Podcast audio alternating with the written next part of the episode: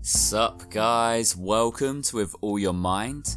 My name is Tom Amos, and today I'm going to be thinking about the dangers of telling people what to think.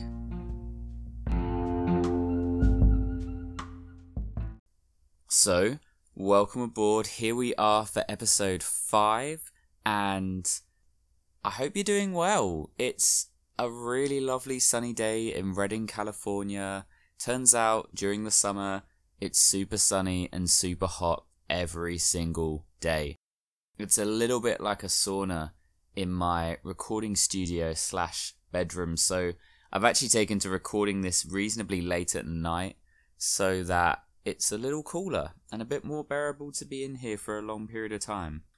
So, anyway, kind of moving on to what I want to talk about today, I'm going to talk a little bit about control and talk a bit about, as I've said in the title of this, the dangers of telling people what to think or maybe stifling people's ability to think for themselves.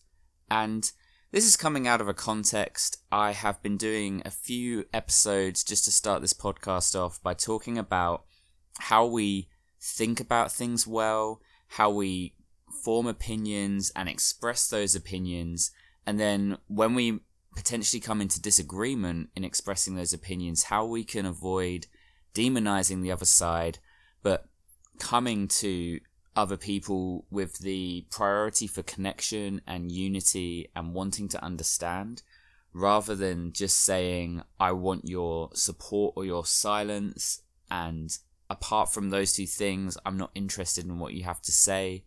And I'd love to recommend you go back and listen to some of those episodes if you haven't heard them so far, because I think they're potentially helping to create a really good context for some of the things that I want to say. In this particular episode, I anticipate that it might be a little more provocative in places. It will probably share a little more of my opinion, and that's fine. The further we go down this road, the more that I want to share some of what I think. I'm going to be hoping to bring people in, some of whom will be people I agree with on certain things, some people who maybe I disagree with on certain things, but still really love and have a good connection with. And as we go down this road, it's helpful to have the context for the sort of discussion that I want to create in your head so you know at what angle or what lens I'm coming at. Because it's very easy in this day and age to kind of misinterpret what someone is saying or to demonize it. And I'd like to avoid that where possible. So that's my little pitch for the previous episodes on this show. But if not, I hope you enjoy this one. So, with that, I guess we'll just get on with it. So, today I want to talk for a little bit about abortion. I'm not particularly wanting to get into a full discussion about abortion at this stage. Most of the things that should be said have been said by one side or the other. And I do find it a particularly challenging subject to think about and to hear perspectives from both sides because quite honestly both sides have challenged me and one reason is, is that i think the issue of abortion brings up a hotbed of ethical grey areas where often one side is totally convinced of one thing and the other side is completely convinced of something else and passionately so one side you have people who would make abortion illegal or certainly reduce a lot of the things that are allowed within this area. Often that comes out of a passion for the sanctity of life and for life being protected, particularly if unborn children are living and sentient. And then on the other hand, you have people who are very passionate about women's rights being protected and choices being protected and realizing that historically sometimes those things have been disallowed and women have been abused as a result. I feel that sometimes the, the two arguments kind of miss each other. And one reason for that is, I think, potentially because of the language that is used. So instead of having the anti abortion camp and the pro abortion camp. We have the pro life camp and the pro choice camp. And I think the problem with this is that both camps are trying to emphasize that they are for something good. So, take pro life, for example. To say that I am pro life, to an extent, implies that the person who argues against me is not, and that they are anti life. And I think in some ways this is a little troubling because there's a hot debate over what a fetus is, at what point life begins. Is it definitely at conception? Is it not? And whatever I think about the issue, it's clear that a lot of people think and feel very differently about this. And to tell them that they are anti life, or at least imply that with my language, to an extent will misrepresent them. Because there are plenty of issues where somebody who would be for abortion would be totally against other things that would jeopardize life. But on the other hand, you might find someone who labels themselves as pro life, who would then also be for the right to bear arms, would be for their country going to war, or maybe would be for the death penalty. And in all these cases, there's a very high potential that life could be ended. So I think this language is trying to convey something in order to illegitimize the other side, but through doing that, in some ways I feel makes a bit of a mockery of the point. I could say the same thing about people who are pro choice. It can imply that those who are arguing against their point actually are just controlling and want to take people's right to choice.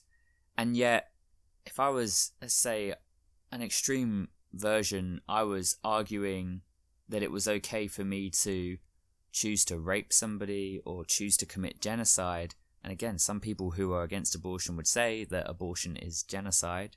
If I were to say these things and you would say, no, you can't do that, it would be ridiculous of me to say, you're just against me making choices. There's an extent to which society is about taking away some choices, or at least taking away the legality of some choices in order to create a healthy society for all. My point within all of this is to say that when you create language of, I am just for this really good thing, what you're saying is you are not for this really good thing. In fact, maybe you're even against it. And when you do that, what you do is you create this conversation which becomes pretty divided and polarized, in which one side is absolutely convinced that they're right, and the other side is absolutely convinced that they're right, and they don't really hear each other. And then what you get is people flinging assertion at each other instead of valuing education. That's my point for today is we need to value education over assertion. Education, this word to me means asking questions, reading and listening to evidence and letting it settle with you. It means hearing somebody's point of view without trying to come up with the way that you're going to prove that they're wrong before you've really processed what they've said. Education is about sharing information and perspective and listening to it and allowing it to sink in and whirl around before coming up with a response. I feel like if the two sides in this particular argument were able to come together and put a value for connection and unity and understanding one another and all of those good things, there's hope for us in pretty much every other conversation. And that's kind of why I brought it up. My point here is if we're going to value education and not just asserting our point and saying that it's right and I won't listen to anybody else, how do we go about that well? I think the difficulty is, is that to an extent, education does create an environment of control, and that isn't always bad.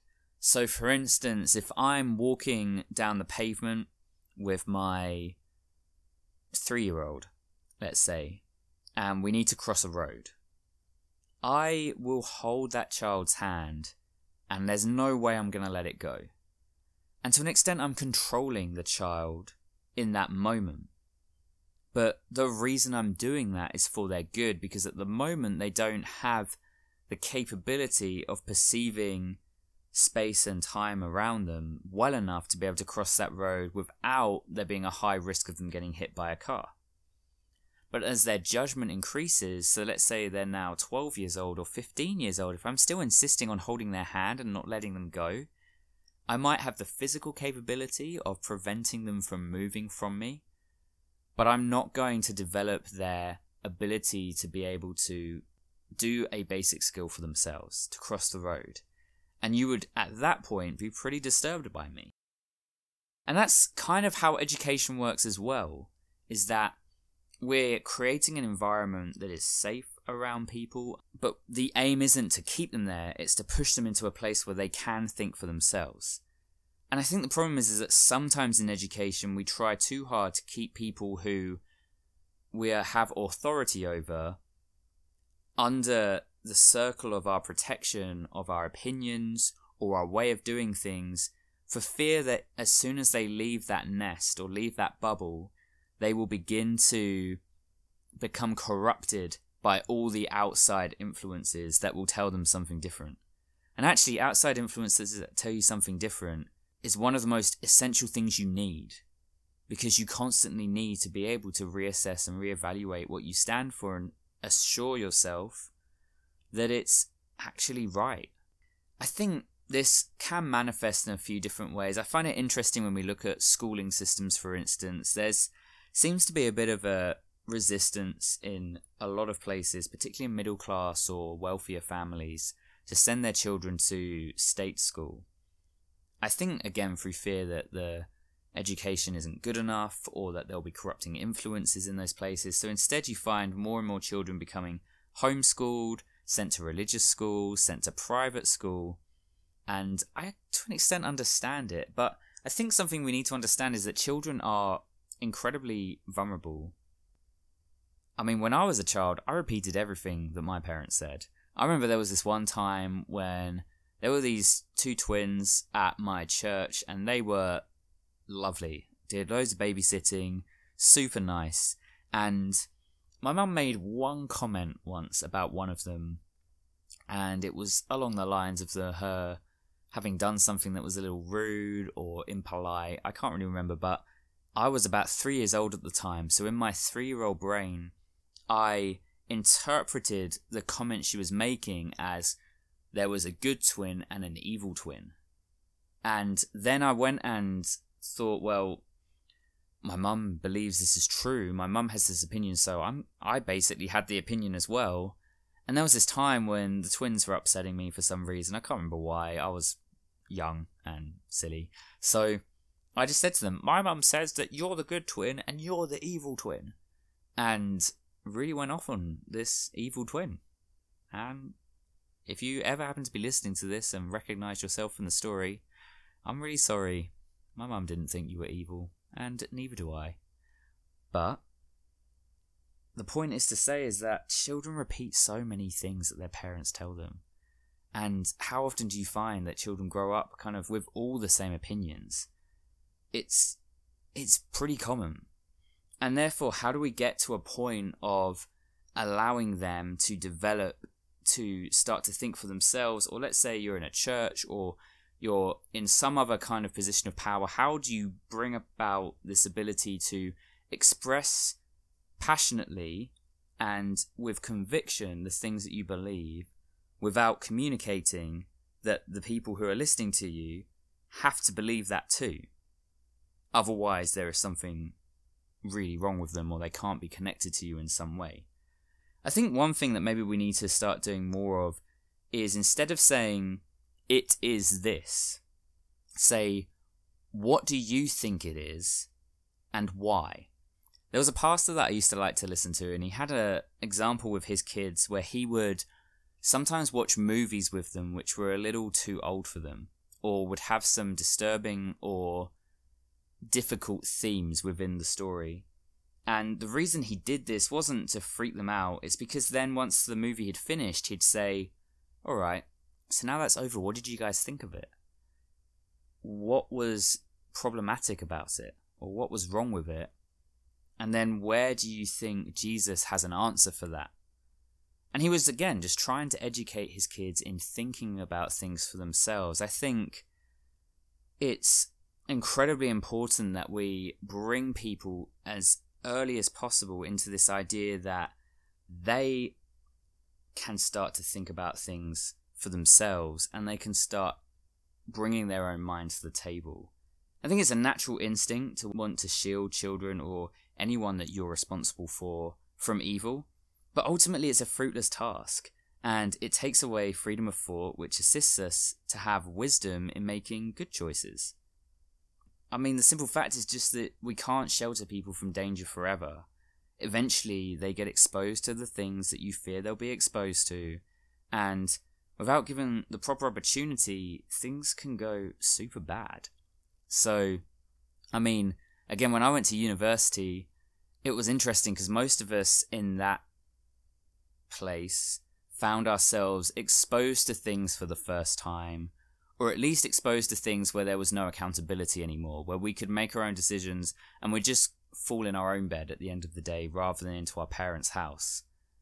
And I remember I had one friend particularly who had had quite a, I guess, strict upbringing, had gone to boarding school, and when they started to get involved with drinking culture, they went pretty hard and were pretty ridiculously drunk and had a pretty pretty wild lifestyle for a little while.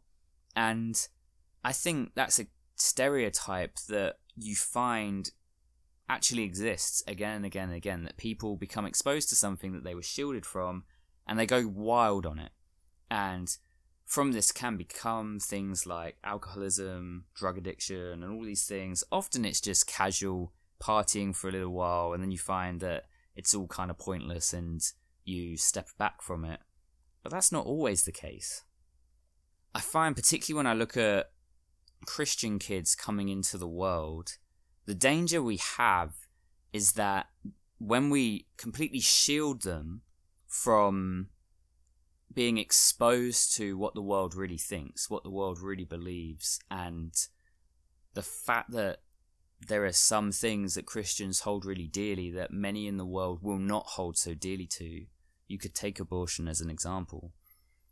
Usually, you just do one or two things. You either succumb to the world, and there is huge amount of statistics to suggest that millennials and Gen Zs are particularly around the ages of kind of 16 to 21 just falling by the wayside and leaving the church and leaving the faith of their parents but then actually the alternative sometimes is even worse is that they get into the world, they see all these things they don't like, and they just start condemning it and throwing flames at it. And in that case, often we don't represent Jesus much as we represent Jesus the jerk who hates everybody. And you don't have to read your Bible for too long to realize that Jesus is not the jerk that many of us sometimes make him out to be. But the problem is, is that the people we represent Jesus to are not going to go and read the Bible and discover that he's not the jerk that we're representing him to be. And again, that's why I think assertion is so dangerous because although Jesus was pretty sure of himself in many of the things he said in the Bible, part of that, I think, was he was the Son of God. And I think part of that was we've got to recognize other things about him, such as the fact that it took 30 years for him to start a ministry, such as the fact that he often spent time with people who were nothing like him, with women, with prostitutes, with tax collectors, sinners, and actually the people who were most like him, who had been brought up to be like him the most, the religious elite, they were the ones he challenged the most. Because he knew where they were coming from, he'd watched them grow up for years. And yet, many people from other walks of life he came to with complete sympathy and wanting to understand. And I believe that it's vital that we learn to do the same thing. And education doesn't mean that when you educate yourself on someone's opinion, you suddenly agree with it. It means that you understand why they have that opinion and you're able to understand how you can connect with them, how you can explain yourself better, and where, if possible, the two of you can start bringing the things you care about together to make a change that is lasting and in some ways helps both. That's the goal. It's not always possible, but when it is, that's the aim. And if we just assert our opinion constantly, we won't get there. We won't give people the chance to get there with us. The church is told in the Bible that we are the light of the world. Jesus was not afraid to go into dark places because he had the strength of will and the conviction of purpose to not compromise the things that he held valuable. So, in the same way, instead of bringing, let's say again, taking the children example, bringing children up to just hold to the value of my parents said this, so it's true. So, if you take the example of the evil twin, eventually I stopped believing that that twin was evil. I mean, partly it was because mum told me that's not right. But I would have got there on my own. There's plenty of people now, or plenty of things that my mum doesn't like or isn't sure about, but I think are fine. I mean, take take movies for an example. I am a passionate lover of movies, and so is my mum, and it devastates her because there's many of these classic older films that she tried to get me to watch when I was younger, and I wasn't really that interested. I do kind of feel guilty about it because sometimes I was a bit too stubbornly interested in what I wanted to watch. But there were definitely things that I loved to watch, certainly some of the more violent or dark or scary movies, and my mum was pretty opposed to them. But it's interesting because she never stopped me. She would tell me, hey, I don't love it that you watch this kind of movie. But I was never punished for it, even when I snuck out of the house and watched it at a friend's house because I wasn't allowed to in my own house. She was pretty well aware I was doing that, and it was never a punishment. And I remember one time, actually, I brought home a copy of Saw 3. And I was about 14 years old at the time, and I think I'd asked Dad to help me do something with it on the computer. And Dad was looking over, and he just was like, oh, I'm just going to watch a bit of this movie. And he came to me and said, Hey Tom, I watched some of that movie last night and it really shocked me. It actually really shocked me and I was surprised because someone who values this thing and this thing and this thing, I was surprised that you found that to be entertainment. And that really challenged me because he was appealing to the person he knew that I was. He wasn't just saying, I hated this, so you should hate it. And then what this started doing is it started making me think to myself, who am I? Not who are my parents, because my parents aren't forcing me to conform to who they are. They're not saying we value this, so you should value this. Instead, they were saying, because of who you are, we want to know why you value that, and if you should. And to me, that was education. It was asking questions. It was being, and I kept, as a result, I kept them in the process because I valued what they had to say. And an example years later is me and my sister, both in our mid 20s, there was a movie that came out in the theatres that my mum was very opposed to us watching and said so. And said she would really rather we didn't go and watch it. And I guess if we had, she'd have probably been a little upset, but there wouldn't have been a huge consequence, I don't think. But, I mean, we were both adults. But the point is, is that we both went because we value our mum's feelings and thoughts, and we've gone through this process of understanding with one another, we both chose independently without a second thought that we would not watch that movie. And all our friends went to see it, and neither of us did. And I think that's the point we want to get our kids to is that they're saying, because I value you, I value how you feel, and although I don't have to believe slash do this thing, I want to. And it's not saying go manipulate people, it's actually saying make them free, and often they will find out who they really are and they will live by their convictions and their values. Whilst if their convictions and values are my pastor or my parent or my teacher told me to believe this, so I'm sticking to it, they'll just find another pastor, they'll just find another parent figure. And the thing that is alluring will conquer them. If we want to be the true light in the darkness as the church, we need to learn how to face our fears and conquer them. If we don't do that, they will continue to haunt us.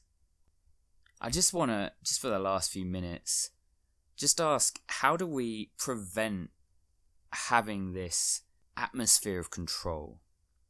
How do we prevent ourselves from asserting things to people without allowing them to go and be free and to discover who they are for themselves and to value being educated? How do we do this? Well, I think it comes in four stages. The first stage is exposure. It's a part of the human experience that we are exposed to bad things. The Bible says not if you suffer, but when you suffer. Any human being on the planet will tell you that life involves suffering. It involves things happening which are bad. In the classic story of Siddhartha Gautama, the guy who became the Buddha, is the story of how he was kind of locked up in the palace, not locked up, but he was in the palace, shielded from the world, and he goes out one day and sees evil for the first time. He sees sickness and death and poverty, and it really challenges him, and he hates it so much that he decides he has to understand how we can be rid of these things. And through the things that he goes on to discover and to become enlightened by, he becomes the Buddha and he is the person who is accredited to having founded Buddhism.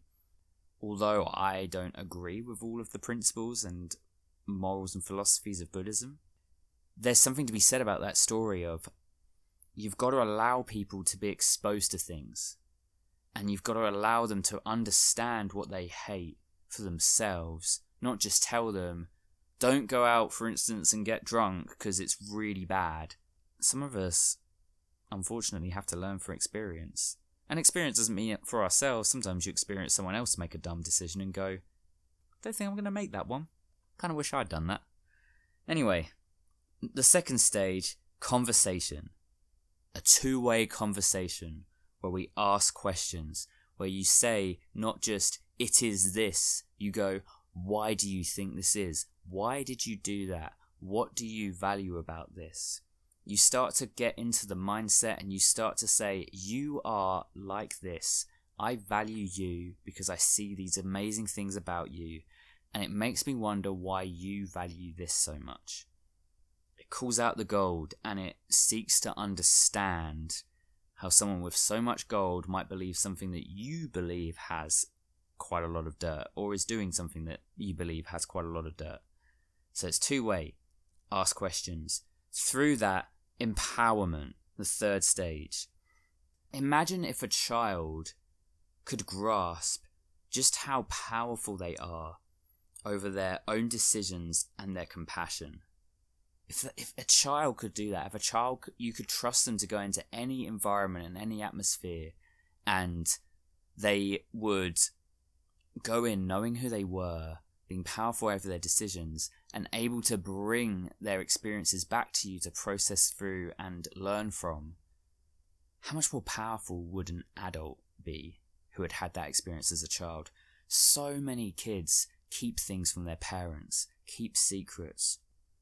When people are made free to go out and experience, we empower them, and often, even if it takes a little bit of time, that empowerment is respected. When I was a teenager, I had no respect for my parents and their methods, but now I see just how much they were empowering me to be powerful over my own decisions. They let me make a butt ton of terrible decisions throughout my life. But they were always there to pick up the pieces and talk through how it could have gone better. Not in a patronizing way, but a how do you feel? How can we help? What do you want next? And I so appreciate it now. It was really vital. And the fourth example in all this is example. How are you living? Because as I said, children are impressionable. So if you're a pastor, or a parent, or a teacher, or a leader in some capacity, and there are people under you, they will listen not only to your words, but they will look to see if your example matches it. And if it doesn't, one of two things will happen. They will never respect your words, or they will fully copy your bad example. So, which one is it going to be? I mean, I love how Paul says to his followers, imitate me as I imitate Christ. It challenges me. He was so confident that the life he was living was so fully Christ like that anyone could watch him live and see Christ in him and want to live exactly the same way. So the people, for instance, that you speak badly of, your followers will speak badly of too. The bad things that you do, your followers may well do that too, and if they don't, it will be worse. They'll stop listening to you. And you'll lose that voice that you have in their life to be able to bring influence and wisdom. We just can't, we can't just tell people what to think. Instead, we must help them to learn how to think. This comes through challenging experiences. It comes through challenging relationships and challenging conversations. It comes through being told, I don't think you're right, or this upset me, or this is a bad thing. It's through seeing and smelling it and feeling it for yourself, and then learning through it. All of these things come at a cost, but they're worth it. And as we allow ourselves to go through this exposure into conversation, into being empowered or empowering others, and speaking out or living out a good example, as we go through those stages, we will encourage freedom in thinking and we will encourage unity and connection with everybody else around us, no matter how opposed they are to the things we believe in our minds. So at the end of the day, when we believe something we have to be able to express it. There's nothing worse than expressing a lie through fear that others will hate you. So we have to understand that when others express truth in their heads to us that we find repugnant or we don't agree with, it's not because they're horrible people, it's because they're trying to be authentic. And therefore, we need to learn why they feel that way so we can speak into it with passion and compassion rather than just assertion. And it starts at the home. It starts in the way that we educate one another. It starts in the way that we try and educate those who we have influence over. If we can't do this well with our captive audience, we're never going to do this well with the people who don't see why they should ever have to listen to us. And that's about all I've got to say. Thank you so much for coming along for the ride. I hope it's been really valuable. And hey, I really, really appreciate having feedback from you guys. I've loved having some messages and encouragements from those of you who've given that. Thank you so much. If you do happen to have any feedback for me, I'd really love to hear it.